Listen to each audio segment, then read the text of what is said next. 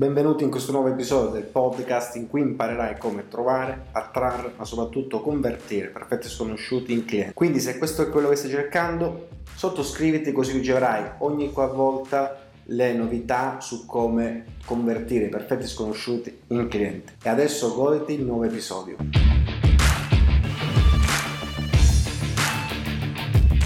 Quindi vediamo la strada per il successo. Quello che vi do oggi è proprio il modello da seguire, in questo caso per arrivare al successo per quanto riguarda la vendita della vostra idea, sia che prodotto sia che opportunità.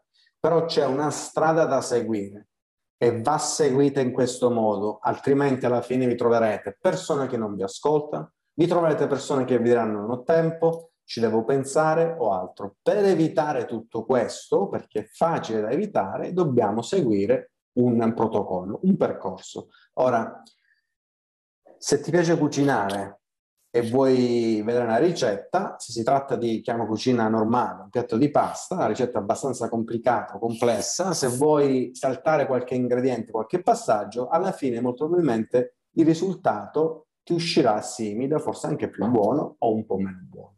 Però se devi fare un dolce, devi rispettare gli ingredienti, la sequenza, la cottura, il tempo, tutto altrimenti fuori non ti uscirà quello che ti stava aspettando. Lo stesso vale nella vendita. È un percorso, tu prendi un perfetto sconosciuto che se lo metti nella, stessa, nella giusta direzione, quindi c'è il primo step, facciamo il primo step insieme, dal primo passiamo al secondo, dal secondo passiamo al terzo, dal terzo passiamo al quarto, siamo arrivati alla fine e arriviamo alla conclusione. Ovvio che non tutti ci diranno di sì, ovvio, però seguendo questo percorso stai facendo il metodo giusto. Non è detto che la, segui la ricetta per perfe- alla perfezione, il, do- il, dolce alla fine sarà perfetto come era descritto in foto, come hai visto, come hai visto in foto.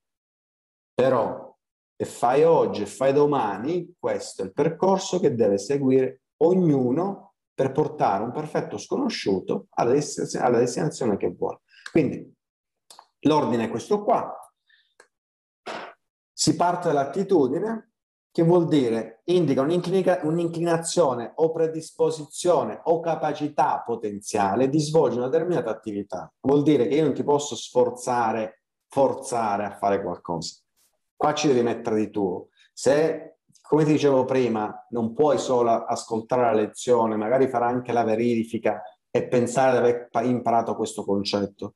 Altra cosa fondamentale, Adesso vedremo i percorsi, poi li vedremo in modo dettagliato durante le varie lezioni, però è fondamentale che tu ti ricorda questi passaggi senza saltare nessun passaggio. Quindi, qua ho bisogno del tuo aiuto, io ti do tutti gli strumenti della ricetta, io ti faccio da navigatore, però se tu non mi ascolti, è ovvio che se ti dico ok, gira a destra, tu non gira a destra, eh, ti devo dire ogni volta ricalcoliamo il percorso e arriverai sempre più tardi a destinazione. Quindi ho bisogno che tu ti impegni al 100%, altrimenti quello che stai facendo adesso alla fine sarà un'informazione, qualche conoscenza in più che io ti ho dato. Però se vogliamo fare la trasformazione vera e propria, se vuole davvero diventare una persona che è capace nella professione che sta facendo, ma anche in qualsiasi altra professione, perché vendi anche ai tuoi figli una tua idea, vendi anche eh, non so, al gommista quando vai a cambiare le, le, le gomme, riceveremo meno fregature in giro. Il percorso è sempre uguale. Ora non faccio una vendita per ogni cosa, però so che se seguo quel percorso ho più probabilità di farmi dire sì. Se voglio farmi dire sì da XYZ, so come fare. Il benvenuto, che sarebbe la prima impressione, le prime cose. Quindi ti dirò che cosa dire, che cosa assolutamente non dire. Tutto questo perché ci serve a mettere i primi eh, pilastri per creare conoscenza e fiducia. Se non c'è conoscenza e fiducia non possiamo andare al prossimo step, ok? Perché sarà molto più difficile. Il prossimo step sono domande di scoperta. Devo capire quali sono le idee decisionali di questa persona, devo capire quali sono i punti deboli. Ogni persona quando c'è per esempio un incontro importante, sportivo, molte volte si studiano i, i punti deboli dell'avversario perché è molto più facile sconfiggere l'avversario. Allora, tu non devi sconfiggere l'avversario, tu devi aiutare l'avversario. In questo caso l'avversario è il tuo contatto, però dobbiamo scoprire perché la maggior parte delle persone si muovono da una cosa per un'altra, da non sto bene a voglio essere migliore, da non mi piace qua, voglio andare là. Si muovono dal dolore verso il piacere, sempre, tutti, in qualsiasi posizione sono arrivati o arriveranno, c'era sempre un gradino in alto che vogliamo arrivare, ok? Però se io non ho fatto bene il benvenuto, quindi non mi sono presentato bene, poi vedremo come fare, non ho creato fiducia, ma soprattutto empatia iniziale, in modo che ci sia poi la fiducia, queste domande non otterrà nessuna risposta. Poi, quando faremo queste domande, ripeto, andremo in dettaglio pross- nelle prossime lezioni, spesso ci dicono cose in superficie, ma non mi interessa cos'è in superficie. Per scalfire in fondo io devo andare in profondità. Però è fondamentale capire sopra che cosa c'è, così individua la crepa. Tu immaginati come, come un pezzo di roccia, ok? Ti sembra così dura e inizi a esaminare questo pezzo di roccia fino a quando non trovi una piccola crepa. La devi iniziare a battere col martello, se vuoi rompere la roccia. Però se tu batti a casacce senza aver visto qual è la crepa, sarà uno spreco enorme di energia e di tempo e alla fine non otterrai nessun risultato. Ti basta scoprire la crepa di questa persona. Qual è il punto debole di questa persona? Perché tu vuoi aiutare la persona. Però fino a quando non ti dice qual è il punto debole, eh, non riesci ad andare avanti. Poi la presentazione, che ti spiegherò che cosa dovrai mostrare, quali benefici e vantaggi, che tu sai benissimo tutti i benefici e vantaggi della tua opportunità, però che interessano al tuo contatto, perché così farai crescere sia il desiderio che l'urgenza.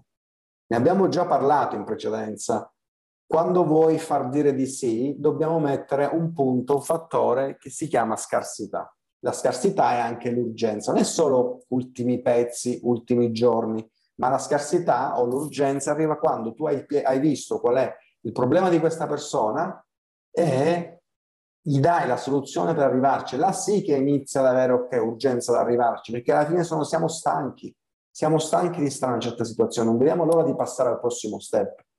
Devi scoprire qual è, scusa, e poi presentare, fare la tua presentazione solo in base a questi dati che hai scoperto, altrimenti farai una presentazione dicendo quello che vuoi dire tu. A lui a lei interesserà poco, non ti ascolterà, ti sente ma non ti ascolta. E alla fine ci devo pensare, solo perché non ha capito o non è in grado di, non ha appreso effettivamente come può essere d'aiuto questa presentazione, questa nuova opportunità, questa idea che tu hai proposto a questa persona. Se ci fai caso, quando tu acquisti qualcosa che spesso potrebbe essere emozionale, però se hai fatto un grande acquisto, pensa in profondità perché l'hai fatto, vai in profondità. Anche quando hai iniziato l'attività, ok? Non ti soffermare alla prima cosa che ti viene in testa. Sì, mi sono iscritto all'attività, ho iniziato questa attività perché non è la prima cosa che ti viene in testa. Per scoprire cosa realmente ti è passato per la testa e ti ha fatto dire di sì a questa opportunità, devi farti diverse domande sì, ho iniziato questa attività perché bla bla bla. Poi rifatti la domanda perché? Perché? Perché? E tu vedrai che alla fine, dopo 3, 4, 5 perché, scoprirai qual è il vero perché tu hai iniziato questa attività, che spesso ci siamo dimenticati.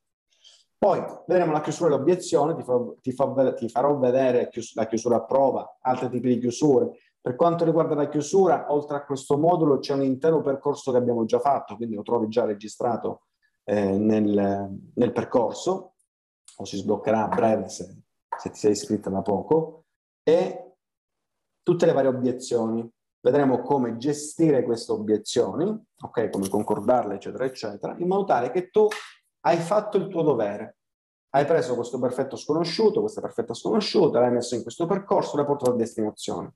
Quindi le probabilità che se tu hai usato gli ingredienti giusti, hai rispettato gli ingredienti, i tempi, eccetera, eccetera, al 90% ti uscirà una buona torta.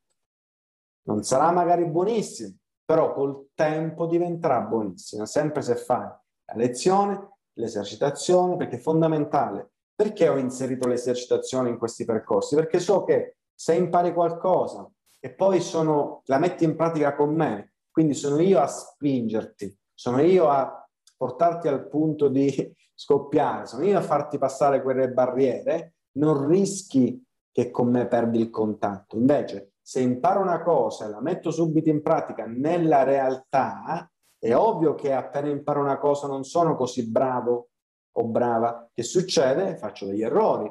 Ed è peccato fare errori con potenziali contatti e perdere la vendita quando ho un sistema per farlo. E come ogni cosa, il cacciatore si allena 5-6 giorni a settimana per essere preparato nella realtà. Il pugile è lo stesso. Prendi esempio gli sportivi. Ed è quello che spesso non, non riesco a capire neanche io. Se effettivamente loro lo fanno e fanno una professione, come la fai tu, come la faccio io, perché noi non ci esercitiamo?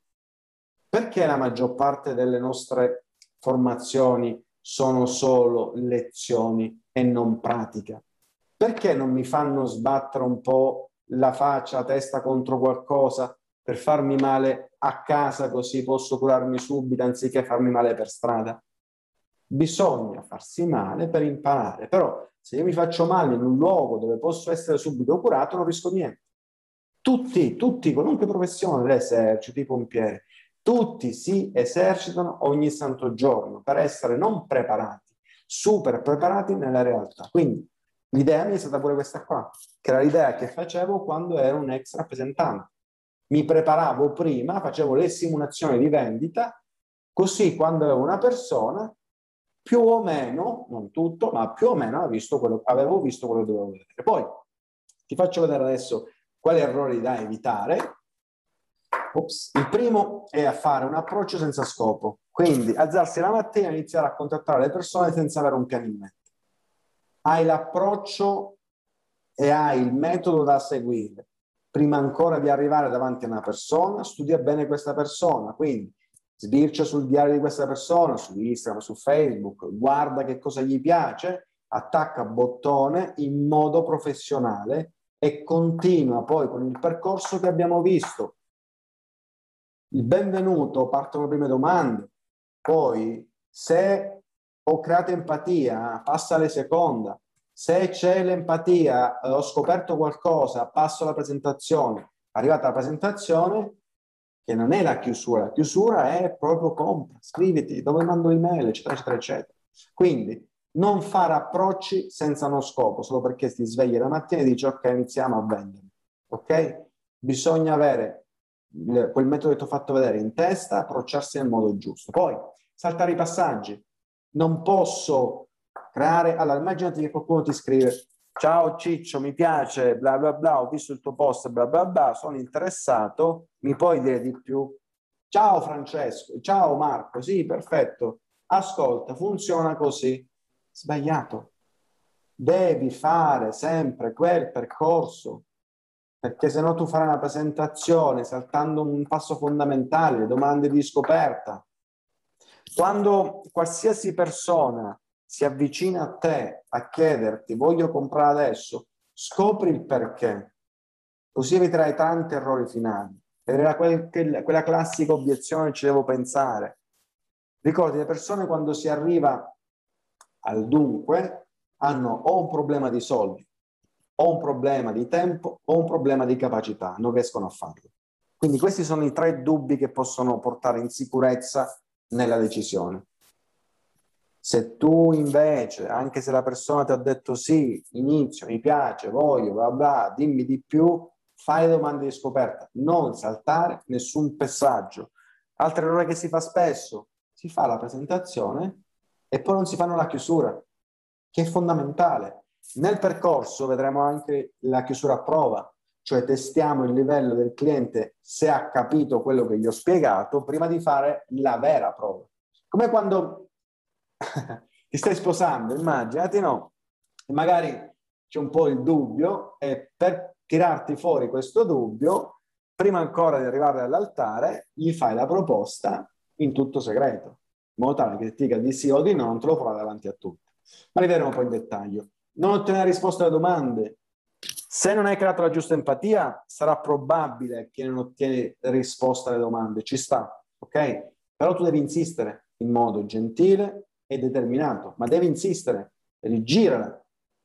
Se tu, ipotesi, chiede alla persona come ti chiami, la persona non ti risponde, salta, ah, scusa, ma, ma non mi ricordo come ti chiami, cioè girala, sii ironico, però assolutamente devi ottenere risposte alle domande se no hai fatto un percorso inutile.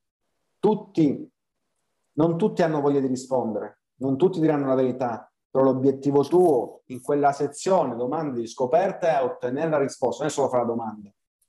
Ottenere la risposta, ascoltare la risposta, perché ascoltando la risposta ti darà tutto quello che ti serve per fare poi presentazione e chiusura, ma devi ascoltare le risposte. Poi non fai domande, salti tutti i processi a domande, mm, quando stai pensando, quando magari se ci pensi, inizi a ragionare sulle tue ultime, le tue ultime trattative o trattative che ti vengono in mente, chi ha parlato di più? Qua scopri se hai fatto le domande. Ricordati che non è chi vince, non vince chi parla di più, ma vince solitamente chi ascolta le risposte e gli dà la soluzione perché ha ascoltato le risposte non è chi parla di più, non è che solo se, immaginati, eh, non so se, se, mi ricordo una volta si parlava, si diceva spesso, no? Eh, quando sentiva, sentivamo uno che parlava troppo, eh, dicevamo andiamo ragazzi, ah, ma sicuramente questo qua è avvocato, perché nel nostro immaginario l'avvocato è la persona che è bla bla bla bla, cioè ti sfinisce parlando, ma non è così. Un buon avvocato deve saper fare domande giuste così ottiene le risposte e o incastra oppure libera quella persona, aiuta quella persona. Bisogna fare domande, quindi ricordati e non ti fare pregiudizi su non voglio essere invasivo, eccetera, eccetera, eccetera. Il medico, quando tu vai dal dottore, eh, non è che ti fa le domande invasive perché ti vuole del male. Lo stesso lo fai tu. Non è che stai facendo domande invasive che tu puoi pensare siano invasive perché vuoi del male a quella persona. Tu stai facendo domande intimi, non intimi, che entrano in dettaglio su alcuni fattori di questa persona solo perché vuoi aiutare questa persona. Come faccio a aiutare una persona se non so dove dove vuole essere aiutata? Dobbiamo eliminare qualsiasi pregiudizio che blocca a noi, blocca, ti blocca a fare domande. Devi assolutamente fare domande e se hai fatto il percorso come si deve, cioè hai fatto la giusta introduzione, ti sei introdotto bene, creando empatia, ti conosci, si crea empatia, c'è fiducia, non c'è problema. È normale. Poi parli eh, di costi troppo presto. Spesso può capitare che le persone entrino, entrino in contatto con te e una delle, delle prime risposte che vogliono è quanto, quanto devi investire. Assolutamente non ne parlare, anche perché non puoi dire quanto può costare una cosa, non posso offrirti qualcosa se non so cosa ti serve. Non, anche se ha un prezzo, anche se è un prodotto standard, con un prezzo standard, non è detto che questo prodotto fa per te. Prima fammi scoprire se il prodotto fa per te, poi ti dico quanto costa. È inutile dire un costo ad una persona se non abbiamo capito se può essere utile a quella persona. E poi quando dici un costo senza aver scoperto a cosa gli serve, il termine di paragone che farà quando dirà il prezzo sarà tutte le cose che deve rinunciare. E non pensa che li rinuncia per il suo desiderio, per scappare dal dolore, perché tu non sai da quale dolore scappa. Quindi vedremo anche questi in dettaglio, quindi non ti preoccupare, andiamo tutti in dettaglio in queste cose. Poi, evitare i clienti difficili, o meglio, presupporre che la persona con cui stai chattando, avendo un contatto iniziale, sia una persona difficile o dura. Spesso è che non hai fatto i primi passaggi, non sei entrato in empatia. Non entrando in empatia con una persona, non colpendo i tasselli, i tasselli giusti all'inizio, non colpendolo giusto, non avendo individuato subito la crepa, questa è modalità difensiva e può pensare, puoi pensare che è un cliente difficile. E poi, visto che molti pensano di allontanarsi dai clienti difficili, avrai meno competizione. Quindi non c'è un cliente difficile, c'è solo un cliente, una persona, un contatto che non vi siete capiti bene. E lui è sulle difese. Quindi è ancora in modalità perfetto sconosciuto. Non c'è né conoscenza, non gli piaci e non hai creato una relazione per stimolare la fiducia. Poi, essere, essere dei robot, se non fai la lezione, la verifica e se non facciamo la, l'esercitazione e poi non fai il ripasso, sarai un robot. Essere un robot significa non essere a proprio agio nella situazione in cui si è. Non sei fluido, non sei normale, non hai subito la risposta pronta quando c'è un cambio di percorso, quando la persona reagisce in modo diverso. Questo avviene se sei preparato, se ti prepari anche al peggio. Questo avviene quando conosci bene un argomento, se no diventi un robot. Diventare un robot vuol dire anche un'altra cosa, non dimostrare, non essere una persona che stimola sicurezza.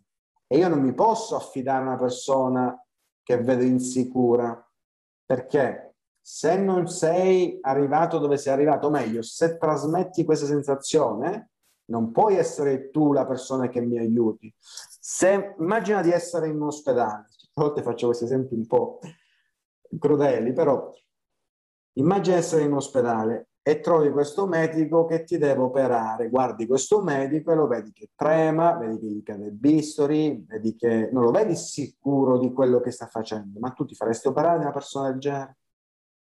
Io sicuramente no. Avrei una fifa enorme a mettermi nelle mani di questa persona. Quindi lo stesso vale per la persona che hai di, di fronte a te. Il tuo contatto, se ti vede insicuro, se non ti vede fluido in quello che stai facendo, sarà difficile che si affidi a te loro non sono diversi da te. Immagina sempre, mettiti nei suoi panni, riguardati e dici ok, io mi affiderei a me stesso. Quando, per esempio, quando facevo la, il test di valutazione del proprio profilo Instagram, io facevo, fare, io facevo questa domanda. Se loro si seguirebbero, cioè guardate il profilo, dimmi se ti piace, ti seguiresti. Se le risposte erano sì, sì, sicuri, ok, non sì, ma un sì sicuro, perfetto. Se loro stessi non seguirebbero il loro stesso profilo, allora bisogna rilavorare, anche perché le persone che dovrebbero seguire il tuo profilo sono molto simili a te. Quindi se il tuo stesso profilo non ti piace, se il tuo stesso A, il tuo stesso bio non ti piace, come può, fare, come può piacere agli altri? Lo stesso vale la tua attività. Quando farai quei passaggi non sei fluido, quindi non trasmetti sicurezza, sei un robot, sei una macchinetta, sei qualcosa di registrato, allora sicuramente perdi tutto. Ok, terminiamo. Perfetto, se ti è piaciuto questo episodio ti raccomando sottoscriviti e invia questo podcast anche ai tuoi amici se vogliono far crescere la propria attività e il proprio business online. Ci vediamo alla prossima lezione.